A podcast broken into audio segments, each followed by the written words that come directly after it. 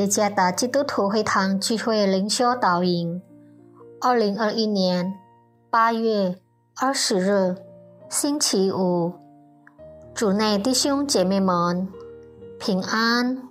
今天的灵修导引，我们会借着圣经《腓立比书》第三章第四节到第十节来思想今天的主题：从创伤中被释放出来。腓立比书第三章第四节到第十节，其实我也可以靠肉体。若是别人想他可以靠肉体，我更可以靠着了。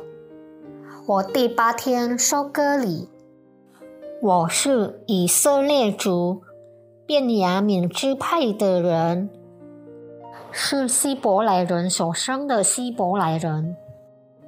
就律法说，我是法利赛人；就热心说，我是逼迫教会的；就律法上的义说，我是无可指摘的。只是我先前以为与我有益的，我现在因基督都当作有损的。不但如此，我也将万事当作有损的。因我已认识我主基督耶稣为至宝，我为他已经丢弃万事，看作粪土，为要得着基督，并且得以在他里面，不是有自己因律法而得的义，乃是有信基督的义，就是因信神而来的义，使我认识基督。晓得他复活的大能，并且晓得和他一同受苦，效法他的死。大多数人都经历过所谓的创伤，记得小时候被刚生完孩子的狗咬了。这件事给我带来了多年的创伤。我总是害怕见到狗，尤其是刚生完孩子的狗。我很难摆脱这种创伤。许多基督徒因为被过去的创伤或记忆所束缚，使得信心难以进步。也许因为小时候受到了不好的对待。事业或工作上的失败，遭受骚扰或欺凌，对过去所犯的罪仍然留下内疚感。所有过去的创伤都是多年来在我们的脑海中根深蒂固的虚假信念。圣经记载。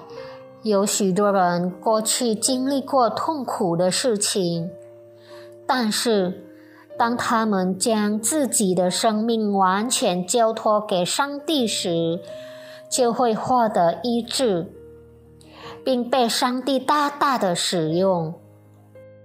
其中之一是使徒保罗。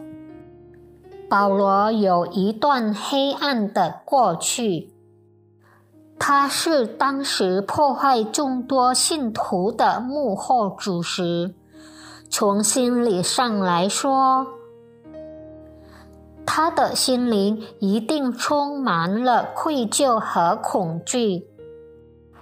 但是上帝的恩典恢复并不断兼顾他。保罗也忘记背后的一切。换句话说。他并不卡在过去的最终，相反的，他透过坚守上帝的话语来努力走向未来。今天，上帝的道也对我们说话。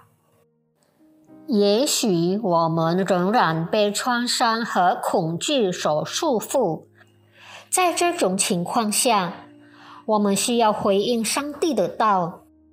相信上帝能恢复我们吧。他希望我们从过去的创伤中走出来。我们必须再次复兴并享受上帝在基督耶稣里赐给我们的自由。创伤既是障碍及毁灭者，但上帝的恩典乃是释放及帮助者。